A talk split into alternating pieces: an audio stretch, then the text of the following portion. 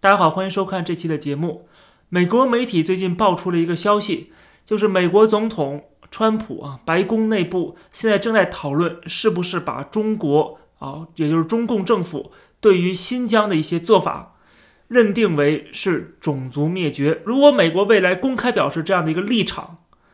那么这个确实是一个比较大的事件。为什么呢？这样的话，你等于是在指责一个国家的它的政权。犯下了反人类的罪行，那么这个时候，这个国家就不光是流氓国家这个称呼可以这个简单的来定义了啊，那基本上就是人类公敌了，就是真正的人类公敌了，不是这个停留在人民日报的纸面上的人类公敌。那后边基本上所谓的这个贸易谈判呐，或者是什么其他东西，都会牵扯到这个问题。那么中美的关系基本上就再往这个谷底再继续的下探了。这个消息一出，特别逗的是什么呢？是拜登的竞选团队突然跳出来，然后说这个中国政府对新疆做法就是种族灭绝。本来面对二零二零年的大选，川普希望是塑造一个他捍卫这个主权，然后同时呢，他也不是罔顾人权的这样的一个呃国家领袖。他要塑造这个形象，所以他要考虑是对这个中国啊有这样的一个。非常大的一个刺激啊，确实会影响跟中国的未来的交往，但是已经没有关系了啊。川普第一要考虑连任，第二他已经对中国在贸易谈判上边，在这个呃人权问题上边啊，在呃经济问题上边、军事问题上边啊、意识形态问题、价值观问题啊各个方面，他都已经非常不满了，特别是这次疫情。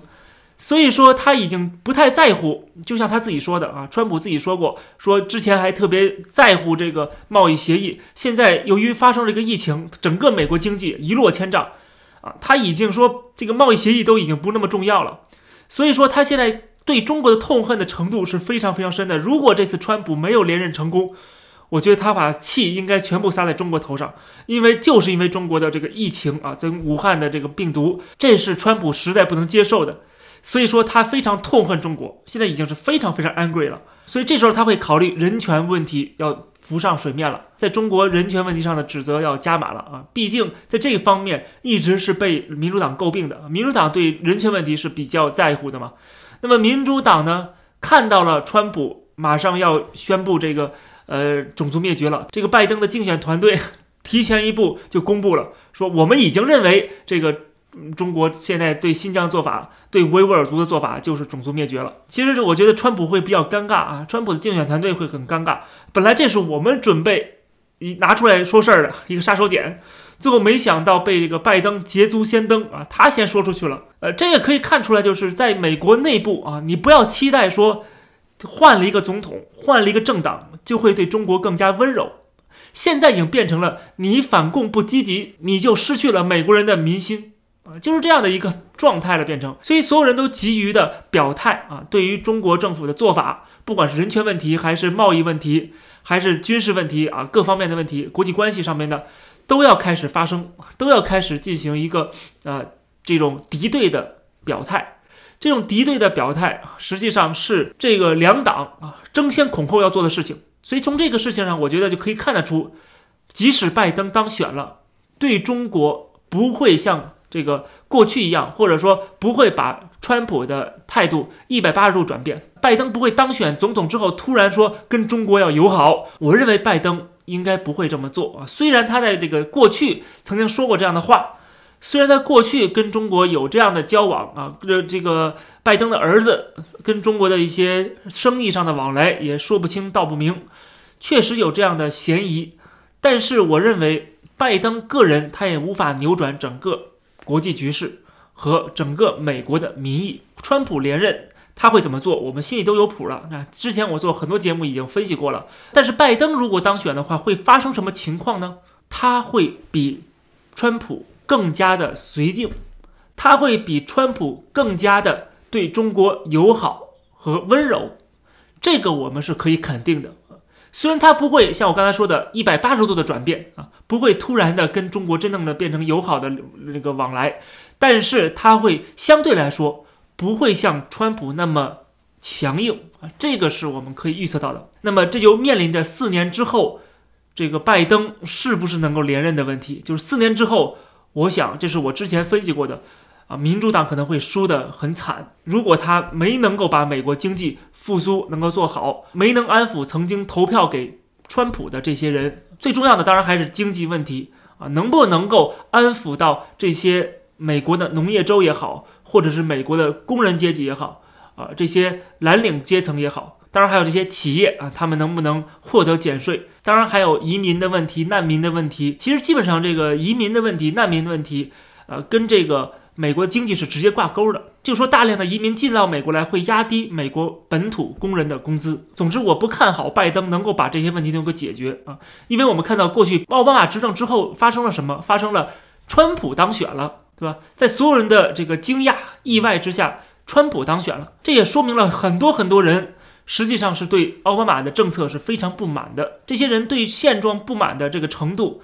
要远远高于对川普的喜爱，所以说最后投票。给了共和党，所以拜登当选总统的话，我并不认为他能够比奥巴马做的多好。第二点，我想说的是，针对中国问题的话，那么民主党更多的是聚焦人权啊，更多的是啊讲一个双方的谈判啊，讲个双方的啊坐下来商讨啊，不要用这种激进的什么加税的方式啊，造成双方的冲突。这种说法，这种做法是对于自己的盟友可以这么做。但是对于共产党这样的一个呃一个流氓国家的话，你必须表现的比他更加的流氓啊，因为你跟他坐下来谈判啊，或坐下来商讨是没有任何意义的。我们都记着当年啊，习近平如何的当着这个奥巴马的面儿承诺中国不会再对美国进行黑客的攻击。请问后来中国的对美国的知识产权的盗窃和黑客的攻击？有变少吗？事实是，不仅没有变少，而且变本加厉。从这就可以看得出，民主党这些啊学者，奥巴马曾经是学者，对吧？大学教授，这些人他们的单纯，他们的幼稚，他们对于共产党这样的一个呃集权组织，他们是束手无策的啊，是秀才遇上兵，有理说不清的。你跟这种人，你跟这个国家去交往啊，你不能够把他们的话当真。你不能够有一种啊，我们是平起平坐的，我们都是双方有一定的信任度的，根本就没有，对方完全不信任你，你也不应该信任对方。中国政府共产党可是从来没有信任过美国啊，美帝之心亡我不死，这要牢记在心中的。所以我们要清楚，共产党看这个世界，他的世界观是什么。我们从共产党的党章里边，从共产党这个共产主义宣言里边啊，都可以看得很清楚。我们看到习近平也天天在强调马克思主义，对吧？什么是马克思主义啊？我曾经专门讲过，他对现有的这个世界的秩序的仇恨，他对这个呃资本主义的官僚体系的仇恨，这个是超乎所有人想象的。他是要消灭所有的阶级敌人的啊，他是要搞阶级斗争的。所以毛泽东说，这个千万不要忘记阶级斗争。我想，习近平啊，从小啊受到熏陶，他内心深处一定会知道这句话的含义啊，一定知道这句话的重要性，对于对于这个共产党来说的重要性。所以很明显，美国民主党没有能够非常深刻的、清晰的对共产党有一个认知，而共和党已经做到了。今天的共和党已经做到了啊，我们看到这个共和党的参议员也好，呃，众议员也好，或者是这个美国的白宫也好，都对中国的共产党、对解放军，上期我节目讲的就是解放军啊。对他们的认知是非常清晰了，已经知道要 distrust，就像彭博要说的，要先 distrust，要 verify，否则的话我根本就不能相信你。而相信这个信任是双方交往的前提啊，是个基础。如果没有信任的话，双方根本就不可能走在一起。就像我上期节目讲的，中美走到一起就是本来一开始就是个错误啊，相遇就是个错误。啊，就是因为这个呃现实主义的考量，就是因为投机主义的原因，要对抗苏联，所以跟中国友好啊。后来因为华尔街的利益、跨国企业的利益，对吧？啊，所以说对中国进行了这个容忍啊、包容，把中国引入了资本主义的大家庭，让中国进入到这个资本主义的全球化当中。既然一开始是基于功利主义的，那就双方的根本就没有一个信任，双方就根本没有一个价值观。意识形态的一个契合，那么随着双方交往的利益越来越少，在各个方面格格不入的这种情况越来越多，那么当然双方要分道扬镳了啊，这个是非常非常明显的，这个不是说以个人的意志为转移的，这就是大势所趋。所以很遗憾，民主党没有能够看到真实的中国共产党的一个本质，反对对中国进行制裁，但是呢，又对中国人权问题说三道四啊，对中国人权问题指手画脚。你指手画脚说三道四有用吗？过去这么多年，我们都看到了美国对中国的人权的这个介入啊，不管是啊在中国啊这个扶持什么 NGO 啊啊支持中国的这个公民社会的建设呀啊对吧？支持这些公共知识分子这些公知们。对吧？呃，发声啊，啊，在中国进行启蒙运动啊，我们看到了今天的共产党，今天的反而出现了那么多的五毛小粉红。今天共产党对整个言论的控制，比过去啊更加的肆无忌惮啊，更加的严厉。所以说，我们看到了过去这么几十年想 engage 中国，想跟中国进行交往啊，通过慢慢的改变中国的方式啊进行交往，最后发现是一个非常彻彻底底的失败。而民主党，我没有看到，至少目前我没有看到民主党有任何的反思，我没有看到民主党真真切切的意识到自己的错误，对中国的这个 dealing with China 的这个错误啊，他们应该向共和党好好学习学习。共和党是一帮实用主义者，他们是很清楚啊，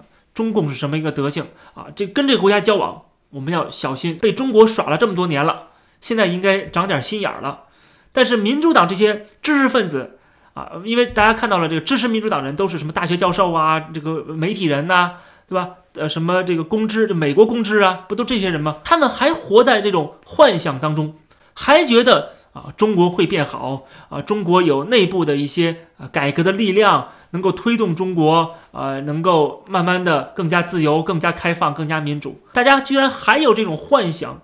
我觉得是实在不应该了啊，实在是。当然也没有办法，有些人就已经沉浸在这里边了啊。过去几十年跟中国的友好，呃，跟中国一些甚至是一些高层的关系，他很难立刻断掉啊。所以说他知道啊，中共是不会改变的。但是由于他们本身的利益啊，利益所在啊，或者说他们过去几十年的信誉就建立在这个上面，所以他不可能啊，这个否定自己。所以说这个是民主党最大的一个问题，他停留在口头上，停留在表面上。啊，表面的谴责，共产党是最不 care 的，最不关心的。你再怎么谴责，你再怎么对中国指手画脚，只会让共产党有说辞啊，可以凝聚这个国内的力量。反正美国人的这些话进不了中国人民的耳朵里边啊，所有的媒体都是过滤的啊，中国人民获取不了直接的信息啊，所以说最后还是听共产党怎么解释，解释外国人怎么骂我们的啊，最后还是说我们是最好的，外国是别有用心的。所以说，民主党的这过去的这些年，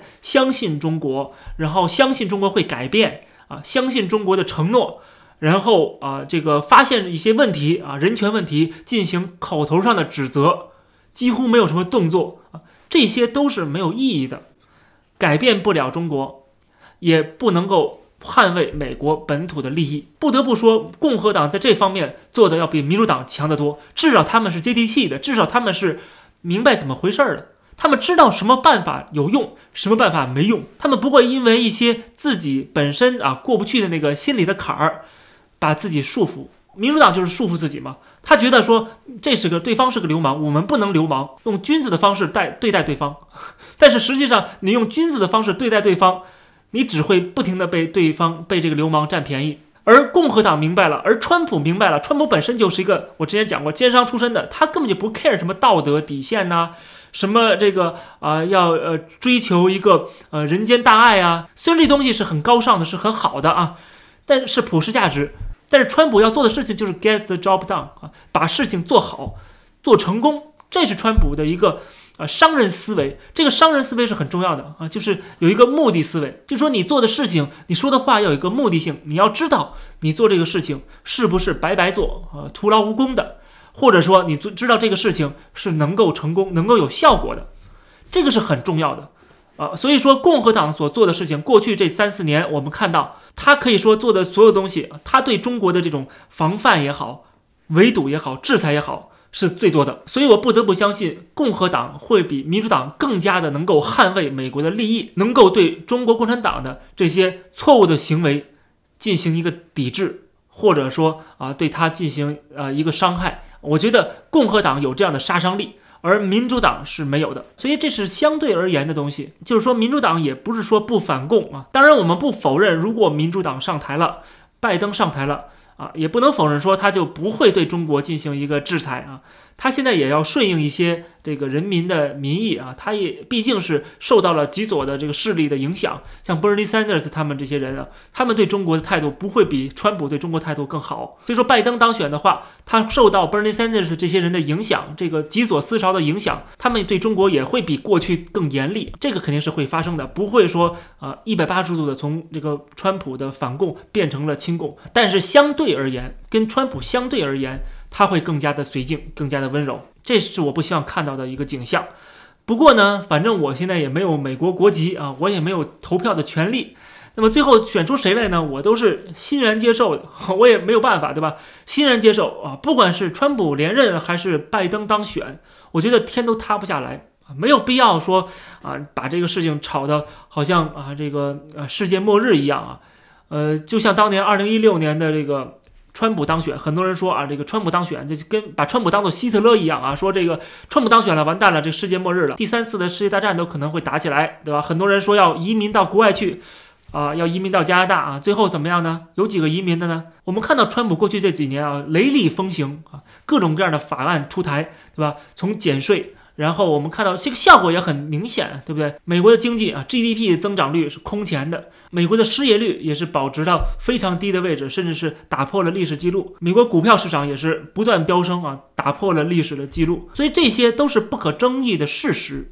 虽然川普是一个非常有争议的人啊，他不是一个。呃，这个呃，职业政客，他说话不像职业政客那样滴水不漏啊，经常是大嘴巴，让一些人感到非常的反感啊。他可能也不是一个特别有这个道德观念的人，但是我不会看他这个人怎么样，因为我不会跟他交朋友，我只是看他作为总统，他是不是称职，他对美国的经济的问题，对他选民的承诺有没有做到啊？我们只看这一点。如果我们看这一点的话，我们就会发现他的大方向、大战略。几乎都是符合整个历史的趋势的啊，是符合潮流的。这期的节目就跟大家先聊到这儿，欢迎大家订阅这个频道，而且我开通了会员的功能，以及我的 Facebook 的页面，欢迎大家关注。谢谢大家，我们下期再见。